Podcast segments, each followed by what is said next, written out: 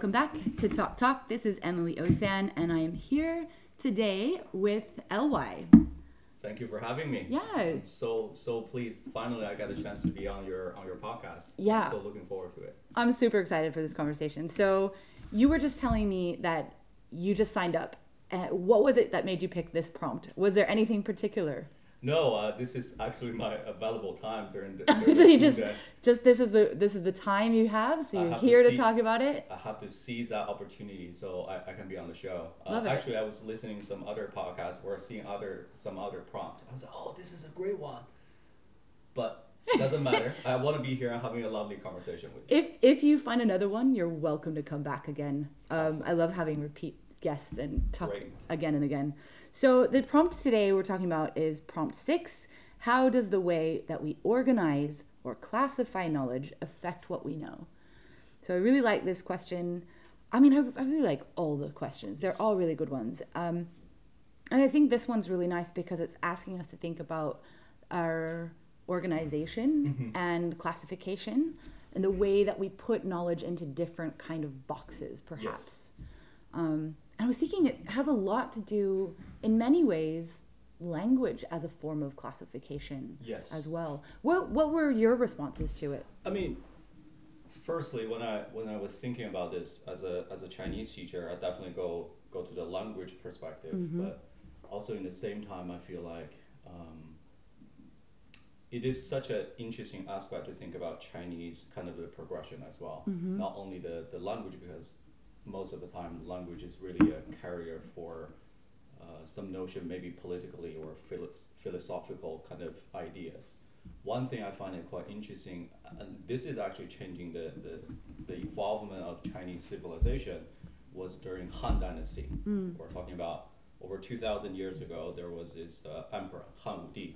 He's really, really, really famous because of his, you know, his stand on, you know, the, the great China, the great empire wants to expand. Mm. They, they kick the barbarian away from, from the, you know, from the, the west and also the north. And during that time, he's really trying to mobilize kind of the whole country. What he basically did was he overthrown with the intellectual, he overthrown the whole notion of different schools of ideas philosophically. If you think mm. about Taoism, if you're thinking about Confucianism, if you're thinking about Mozi, if you think about Sun Tzu, there was a there was a period in the war state of China that people were actually having multiple different ideas. It's like the, the mm. era of the great the great Greek philosophers. Mm-hmm. Those were our golden age. There were people kind of argue with each other. They have different schools of thinking. They have different ideas of how the wo- the world is supposed to work. But you know what? Han Wudi has decided. Look, we're just gonna follow this one path. We're just gonna ca- categorize the or classify the knowledge in terms of Confucius. You are the ultimate truth and how virtues and values and how the government and how the um, the intellectuals and how the society works should base off the model of Confucianism. Yeah. I think that has a huge impact if you historically uh, that changed the idea of okay if I'm believing something different or because the, the emperor or the uh, politically and philosophically we believe this is a perfect model we put that into that classification these are the classics.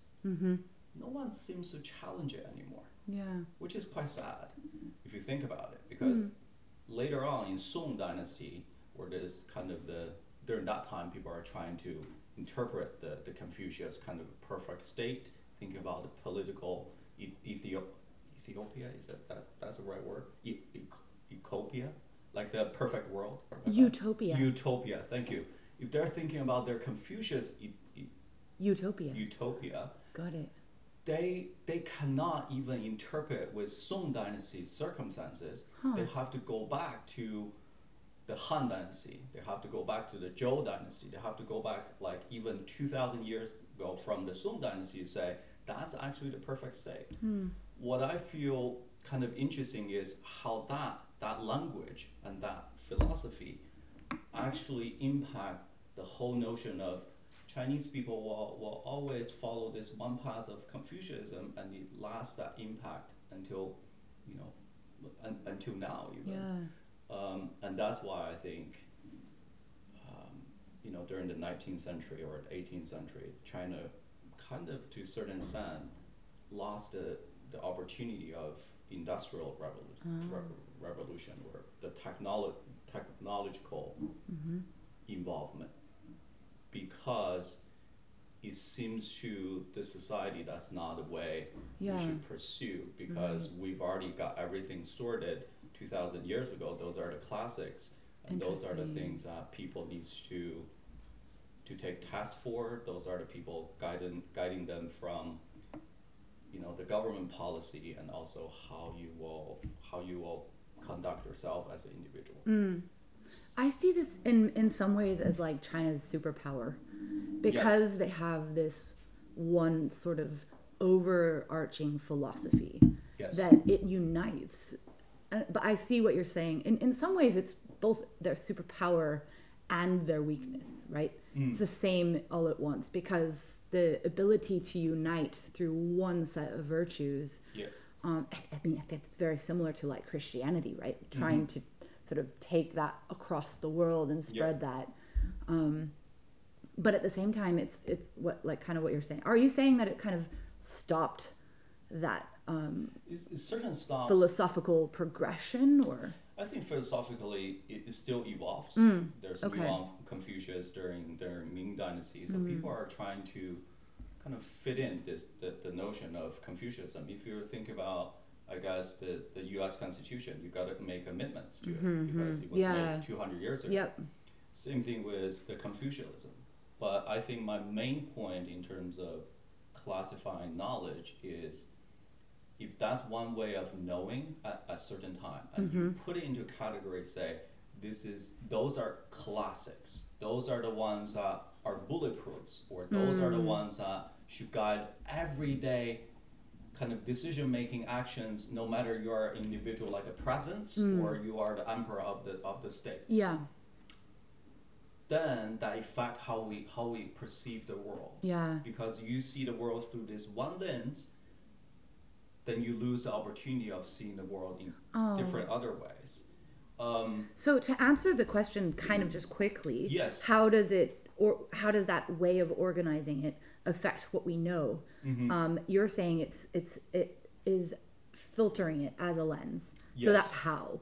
Um, and maybe that is a limiting thing. Yes. But also, like you said, it's a form of commitment to something. So Yes. what I was saying with that superpower is by committing to that lens, you then have you don't have to question Yes. um like what are the virtues what should i do like it's already decided you just go with that absolutely um, the other part of I, I guess knowing is Mm. You know one way of knowing is through your own experience is through your own judgment Mm, sometimes critical thinking some sometimes asking questions. Um, I think that the, the strength of a civilization with I guess one set of you know philosophy or the dominant philosophy that everyone kind of follow it and see the benefit of doing so is definitely you know create a very strong and big civilization. But I think on the other hand, it kind of stops people from asking questions. Um, you know, uh, if let's imagine perhaps maybe like a little village. In the village, you have you know an agriculture based kind of uh, kind of society. Uh, everyone kind of go to the shrine, go to, to pray the tribute to the ancestor for for, for Confucius. That's very important. is is it a real village could this be a real village uh, can this be a real village? Uh, not at this moment. I, like For- back in time so back some- in times. Oh, actually, my my grandparents they're from a village like that. Mm. Okay. Uh, it's not far from now. They're uh, they were born in the early nineteen hundreds. okay Uh, and they moved to Tianjin, Mm, uh, okay. to the big city. But in their village, uh, it's called. Uh, so they are from the Hebei province. Mm. In the Hebei province, there are uh, kind of like two villages really close to each other. Yep. One is called Zaoqiangxian. I- I'm sure they have some dates in that village. uh-huh And the other one is Jixian. It's a very famous famous area because of, I guess the uh, the uh, the guerrilla war during kind of uh, the Japanese Yeah. invasion. Mm-hmm. Uh, put that to the side. My grandparents, they have their family family tree, Mm-hmm. their family code. Uh, each village will have their family shrine Yeah. that you go there, you pay tribute to their to your to your ancestors, and even if you leave that that village to to the city, um, they will still keep you as a record of that family. So it's it just show you how tight Yeah. the civilization is, and I think in a village like that, you are constrained to the to the ground to the work that you do. Yeah. You In the sense that you're not exposed to life outside of that area You are- easily anyway unless are you have a visitor yes. particularly before the internet i mean back back in those days without the internet Mm, without phones or you know you're waiting for people to come or yes. or get letters perhaps or messages from people coming in and out Mm, totally. I, I think they're definitely excluded into Yeah. that kind of yeah little, it, it's almost like a micro society. yeah And yeah. that micro society is operated by, you know, the Confucius Mhm. kind of notion of, yeah you know, pay tribute to your ancestors, listen to your, you know, your father, uh, listen to your, your elderlies. They know the best. mm-hmm. They tell you about the virtue of xiao, which is, you know, taking care That of your respect the and respect and yeah. taking care of your, your, your, your parents. Um, they also talk about kind of the loyalty uh, within the within the family, right? Mhm. So if you think about a typical, I, I guess, a Chinese village, Mhm. that people will be quite content, and that's only the life that they know. Mhm. And I think from a bigger perspective, it's because we didn't show them, or the, the philosophy at that time for, for Confucius, it tells you the essence of being obey and being loyal and being Mhm. respectful. It doesn't urge the civilization in that micro um, village to be able to step out and experience the world that they can yeah the only reason why people will leave is probably short of shortage of food. Mhm. Uh, probably because um, there's better opportunities. Some of the pull factors being being pulled away to to the big city, uh, or they have a connection to Mhm. the city. And China is also very close. Be, uh, it's a very kind of um, close society. It's also because everyone's kind of connected to the to the land that you own yeah um, it's hard to move. So I think all the, you know, put everything else away in, in, in terms of how human operates. I think if we have this one type of knowledge, no matter it's Confucius, Christianity, maybe science, maybe things like that, we put them to the center of the the knowledge yeah that we say, okay, we know these are correct. We know these are classics. At that moment, I think we need to ask questions. Mm. And I think that's why science is quite nice. It's always ask, you know, yeah you know, you're you're almost like proving the previous people wrong. yeah You're almost asking the question, no, hold on a moment. I, I think that kind of a challenging is a great way, is a great tr- tribute to our yeah civilization as for now. yeah So yeah, that's that's I, I guess one example of kind of yes, putting the the knowledge or knowing the knowledge from a classified category wise, it, it can enhance certain things, mm-hmm. but it also has limitation yeah to the society. so both like shapes and limits yes. Yeah, well said.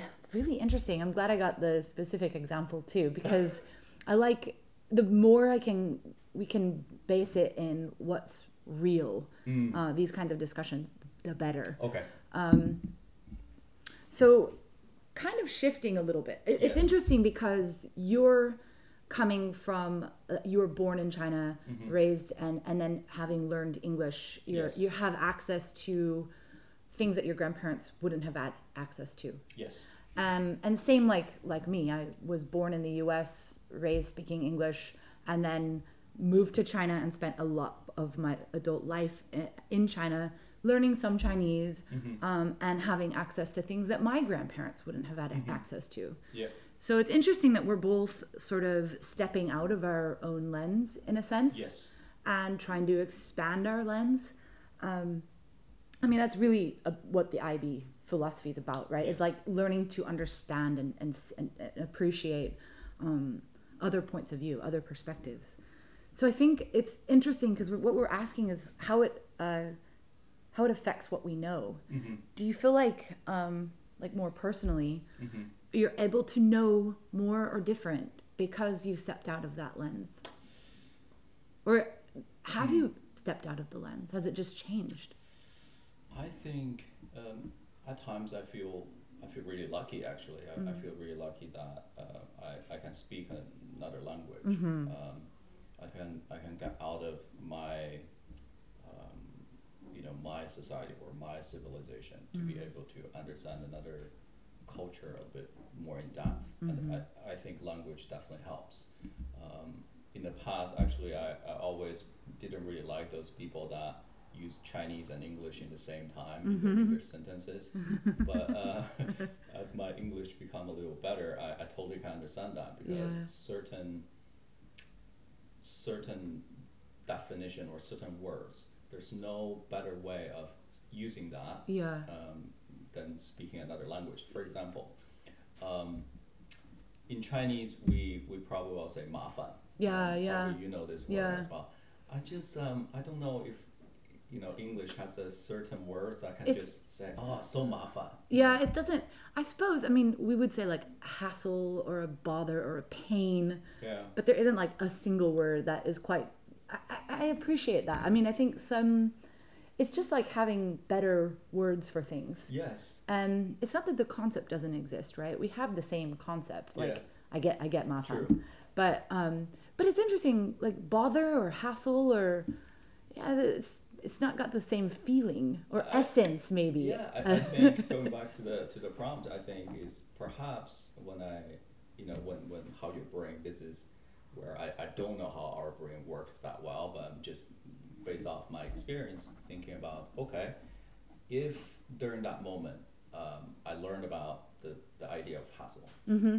but when I first learned it, it is because the emotion and that that feeling, that interaction, that application is through trouble in Yeah. Chinese, which is mafan. Mm-hmm. later on you do learn about it you know in another language Yeah. but it just doesn't express your feeling Yeah. uh, same thing I, I think uh, at times with english in, in our work context uh, we will will have certain acronyms we'll have certain way of communicating Mm-hmm.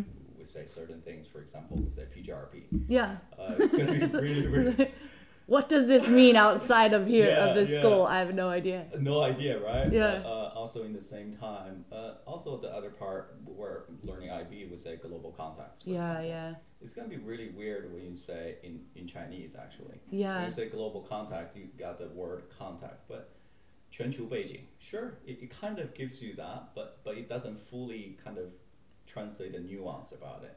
But I feel like we do learn things through our, you know, in our head. This is from individually. We do categorize you know, through language, through experiences, through you know. Um, you know, through our daily interactions, Mm-hmm. those are the things will help us to make sense of the world. yeah, absolutely. And I think at the very basic level, language is the first way that we classify and organize. Yeah. I mean, just giving something a name. Yes. This is a, a, a book Yes. or so forth. Um, is a form of classifying. If I didn't give it that name, I give Yes. it another name, would it change the quality of that bookness? Probably not. But Probably not. No. the the fact that I have this concept of mafan Mm-hmm. and you have this concept of mafan and we both have this personal connection to it Yeah. it does there is a subtle i appreciate a subtle nuance that's um, gained through your personal connection to Yes. language i don't think it necessarily changes our understanding to an extreme sense. Um, there may be cases but i think overall we do pretty well with translation. I mean i would i, I would hate to think that translation is just entirely wrong. We it's not even worth doing. You know translating poems and, and stories into other languages. Ooh. Um, we certainly should. We certainly should translate. right we Uh, need to. However, uh, I do see the challenge of translation. Yeah. You know, uh, translative work. For mm-hmm. example, recently, because uh, I'm going to prepare myself for teaching DP next year, so oh. I've been ah. kind of reading books and, and all that jazz, doing my preparation. Good for you. Thank you. Sounds fun. Uh, Shui uh, Shuihu, which is a um, I, I think for DP students, uh, they definitely know, or anyone knows, this is our four classics novels. Mm, right. Yeah. So. Interesting shui hu is uh, it's really hard to translate if you think about it. So shui means water. Yeah. Hu is like even in the Chinese kind of um, scholars, they, they have different understanding. Shui hu can be means the, the area besides water. Mm. Zhuan is basically just a kind of uh, how do I put it? It's like a story or uh, telling a story about this area besides the water. Mm-hmm. So in this story, it, it talks about uh, 108 um, heroes were were kind of Robin Hood kind of figures. Mm. Uh, some some of them are actually quite bad. They're they're like, you know, they will kill people and put them into into you know chop them up and eat them. So How has this not been turned into like a Netflix special? I don't understand. Uh, yes, uh, probably PG, Someday, PG, someday. PG fourteen at least. but anyway, so this is a great classic story. Um, but the, the when when the scholar tried to translate that into English, I think the first challenge part is the title. Just the title. Just the title. Not even the contents. Not even the not even the content yet. Uh, the title, one of the one I really like was um, because in 水浒 you have 108 heroes, where this is uh, quote unquote because uh, lots of people don't believe they're heroes. Lack of my my English, I, I can just say they are um, they're almost like um, like all outlaws. It's like in the in the Oh, yeah, West, yeah. they're, they're outlaws. They, they do have a very strong brotherhood, Mm-hmm. but sometimes those brotherhood can actually be evil. But anyway, put that to the side. One classic translation was this is a story, the story of 105 men and three women. That's a English translation, one type of English translation to the title. It oh, nothing, instead has, of Shuihu, it's instead of Shuihu. 105 men and three women. Because in out of those 108 there heroes, were three women. There were three women. Wow. Okay, I, I kind of like that. You know, it changes the entire story, the cha- title of the story. It, cha- it, changes the whole notion because they were they were they put themselves into this um, this uh, this area, their territory is right next to the water. Mm-hmm. It's this area which is beautiful. It has lots of water around them. It's really secluded, but also they have a lots of resources. But anyway, it's a great story. I, I really recommend. yeah. But when you look it up, the translation, I think it's really easy to say the story besides the water or the story next to the bank of the water. Mm. But that, that doesn't that doesn't give you the essence of the story. Yeah, I see. Only when I guess when the intellectual translated, they were like, uh, I'm probably imagining how am I gonna let a English reader to pick out this book? Yeah. So they have to shift the. They have to change it. Yeah. So, see, in, in terms Hmm. of translation, I think accuracy is probably the, the number one. If you're, Yeah, if yeah. you're you know, um, politicians Yeah. in countries, accuracy is really, really important. But when you step into the realm of The literature, arts. Yeah, changes. Then you change the whole thing. Yeah. Um, really interesting. Really interesting. Very fascinating. I, I I'm I'm tempted to go on. Um, I have I was I've been recently reading this book in about um, emotional intelligence. yes. Um, and one of the things that they talk about is not having words for the emotions Hmm. that we feel.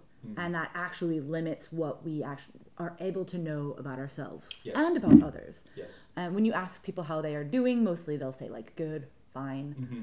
Um, and then you say actually how are you actually feeling? Mm-hmm. The the words are limited because we're not taught really to identify Mm. all the different ranges of emotions that Mhm. we, we feel. So it's really interesting. I've, I've read about this. Uh, I'll show you. Yep. Um, so it's like a quadrant. Mm-hmm. So it's a um, this is by um, the director of Yale Center for Emotional Intelligence. His it's a book I've been reading. It's called Permission to Feel, and it's by Marc Brackett. Okay. So he pre- presents this um, grid, like a north south, east west grid. Um, so these two axes one is from high to low, Mm. or sorry, low to high, Mm-hmm. and in terms of energy level. Okay. So how intense do you feel? Yeah. Um, and then from like left to right is um, like kind of negative to positive. Yeah. So you have any on any given Mm. day, you have either high level of energy, the intensity you might feel something, or the you know sadness. And so you have these different quadrants. Yeah. And this has been uh, like a really powerful tool Mm. when given to students, teachers, Mm. anyone actually, Mm. um, just to identify like where they are on that spectrum. Mm. And I've been using this each day to sort of check in with how I feel, and I, Mm. it's actually been, I've been able to notice more nuance Mm. just by classifying it. So like if I was actually, Oh. actually to ask you, where are you on this quadrant? Are you sort of in high energy, low energy? I was. I went to the gym last night, so I'm a little low on energy. All right, so down here somewhere on the bottom. Um, uh, definitely not the bottom. Actually, this conversation was quite um, quite exciting. yeah. Um, so it's probably on the lower side. So the kind of that's energy, and this is kind of happy. Positive to so negatives over here. Yeah, I I think I think I'm probably right here. Yeah, okay. So closer to the the kind of content. So Yes. there's all these different words we can as- learn to associate, and I think that um, Hmm. by learning these different classifications and ways of calling our emotions, that actually we're able to know more. So I think in some ways that they shape, like you were saying before, and they limit, but they also expand what we can know. Oh wow, that's a great totally. Um, yeah. I mean, Confucius, um, the Confucius person, um, on the on the topic of that, he Hmm. talked about our classics. One classic was a set of folk, um, folk poems, uh, a set of that before like, um, before actually some of was before Confucius time. He also talked about, you know, um, the notion of you should do, uh, you should read about Shi Jing, which is a classic of po- poetry uh, one of the benefit of reading that is you can recognize a lots of the name of the plants, which is quite fascinating. If you Yeah. think about Confucius, you know, put, put, put himself away from kind of the, you know, the virtues, the value of the society. He actually said the benefit of doing that is you can know more plants. One thing I feel really bad about, especially after coming back from ELP, there are so many plants. Yeah. There are so many things that I just it definitely kind of limits my understanding because I just don't have a word for it. if, if you take that like as a metaphor too like uh, we, i had that same experience we were walking and we saw all kinds of grass and i just Yes. looked and i was like grass, Grass. Yes. and it's all green and long and thin and tall and Yeah. pretty but we, one of the kids was picking the grass and then weaving it Yeah. and she noticed that actually some of them are thicker and some of them are thinner more Yes. hard more soft and actually when we started looking at it she had about eight different kinds of grass and I went, whoa, I thought those were all the same. So it, it, metaphorically, if we take that as like the grass, okay, so I didn't know about the grass, not a big deal. But if I don't know about different religions or philosophies or ideas just simply because I only have the one, because I've only stayed within that one organized, you know, pattern of organizing thoughts, it really, Isn't that isn't that we growing up? Uh, I, I'm taking Yeah. that a little further. yeah, As we grow up, um, probably in our teenager years or later on in life, um, we're still learning, we're still evolving, Yeah. right? Um, but there's an anchor in your kind of understanding of Mm. the world. That anchor can be quite heavy. Mm. Um, because sometimes we just say, "Oh, this, these are horses." yeah, The- you know, these are you know these are. We generalize things. yeah, If you as, at, at that moment when you generalize, when you say this, there's no question to be asked mm. that there are horses. Mm-hmm. When you categorize that at that moment, or the emotion, just say I feel good, or I Mm-hmm, feel bad, or I feel sad. At that moment, you, you, you just categorize that with an overarching kind of big idea, uh, not big idea, but overarching kind of thing. That's quite dangerous. I feel. Yeah, you lose the nuance, and the nuance matters. I mean, you're saying horses, but when we talk about kinds of people or Yes. generalizations about Yes, stereotypes about for sure. groups, that is definitely. I mean, I think that how we organize people through stereotypes um, affects what we can know about them for, sure. sure. and For it sure. probably more often than not in a negative way. I, I mean, g- going back to the infant age, um, the, the kids keep asking questions, Mm. right? They keep asking questions because they notice they, they probably haven't categorized certain things. Mm-hmm. Um, another one of my favorite book when I was a kid is called. Uh, this is a I read the Chinese version. It's called 苏菲的世界, Sophie's World. Oh yeah, Uh, I so, read that book too. uh, I think I, I think 苏 that 菲的时间. yeah. So I think it's talking Cute. about Sophie. I should trying read to it in look- Chinese look- because I know it in English. that might be That- accessible That's to a me. direct translation. oh my gosh. Um, uh, this one is, uh, I, I think, is really about philosophy, right? Yeah. She she traveled through with, I think, a friend of that or, Yeah. or something along those lines. I love it because uh, I remember very vividly was oh, okay. These are the people that you know. You know, talking about Pla- Plato, is that the right word? Yeah. Talking about the caveman is kind of walking you through with the kind of the philosophy understanding. I, I love that book when I was in high school. Mm. I think one one part of that book is talking about how adults actually stop asking questions Yeah. and and taking things out of ordinary into such a such a surprise. If I can fly, Yeah. my my daughter, probably one to two year old, will just be happy. Oh, daddy can fly. Yeah. But to adult, that's so weird because we already programmed to certain way to Cannot. to categorize Yeah, certain yeah. things. So that's out of ordinary. Mm-hmm. So I think, again, to move the things forward a little bit more is quite dangerous when we. is it's important for us to label, for us to categorize, Yeah. to help us to understand. But I think when we put that, when we take that for granted, Mm. or when we put certain knowledge above the others, Mm. And don't question it. Don't question it. Yeah. There's a danger to it. Yeah, I agree. Um, so yeah, uh, going back to the translation, um, I think, I don't know. I, I think translation is really difficult. That's why I think, if you really really want to know something, Yeah. really interesting about that culture, learn learn Yeah. that language. You've got to you've got to have firsthand You- you- experience you've got to do as it. As often as possible. You've got to do it. Um, yeah. um, you know, poetry is one thing. It, it- it's just like It's hard work though. I mean, I guess that- what all of this comes down to is not being lazy. Mm. Because we need the categories. We need those to Yes. progress ideas and to expand what we can know. yeah, Um, but the moment we stop thinking about them and questioning them, the moment that it becomes dangerous. And that's just that's just it. We can't we can't be lazy. we, we, we cannot. Um, we have to. We, we can never get comfortable. We cannot. Uh, and that's Okay. why that's that's why as a teacher that that's such an amazing job. Yeah, it right? is. It's. I think maybe is that why we love it. I think it is because Totally. that you you're always you stay awake and you're always questioning. All right. Well, I'm gonna wrap us up today because that was a really great topic. I, I truly enjoyed it. Um, I've got lots of things to look up, so um, I'll add some of the details to the show notes later so that we can people can follow up if they're interested in anything we're talking about. Uh, Thank you so much for your time today. I really appreciated it. Thank you. All right. Cool. Awesome.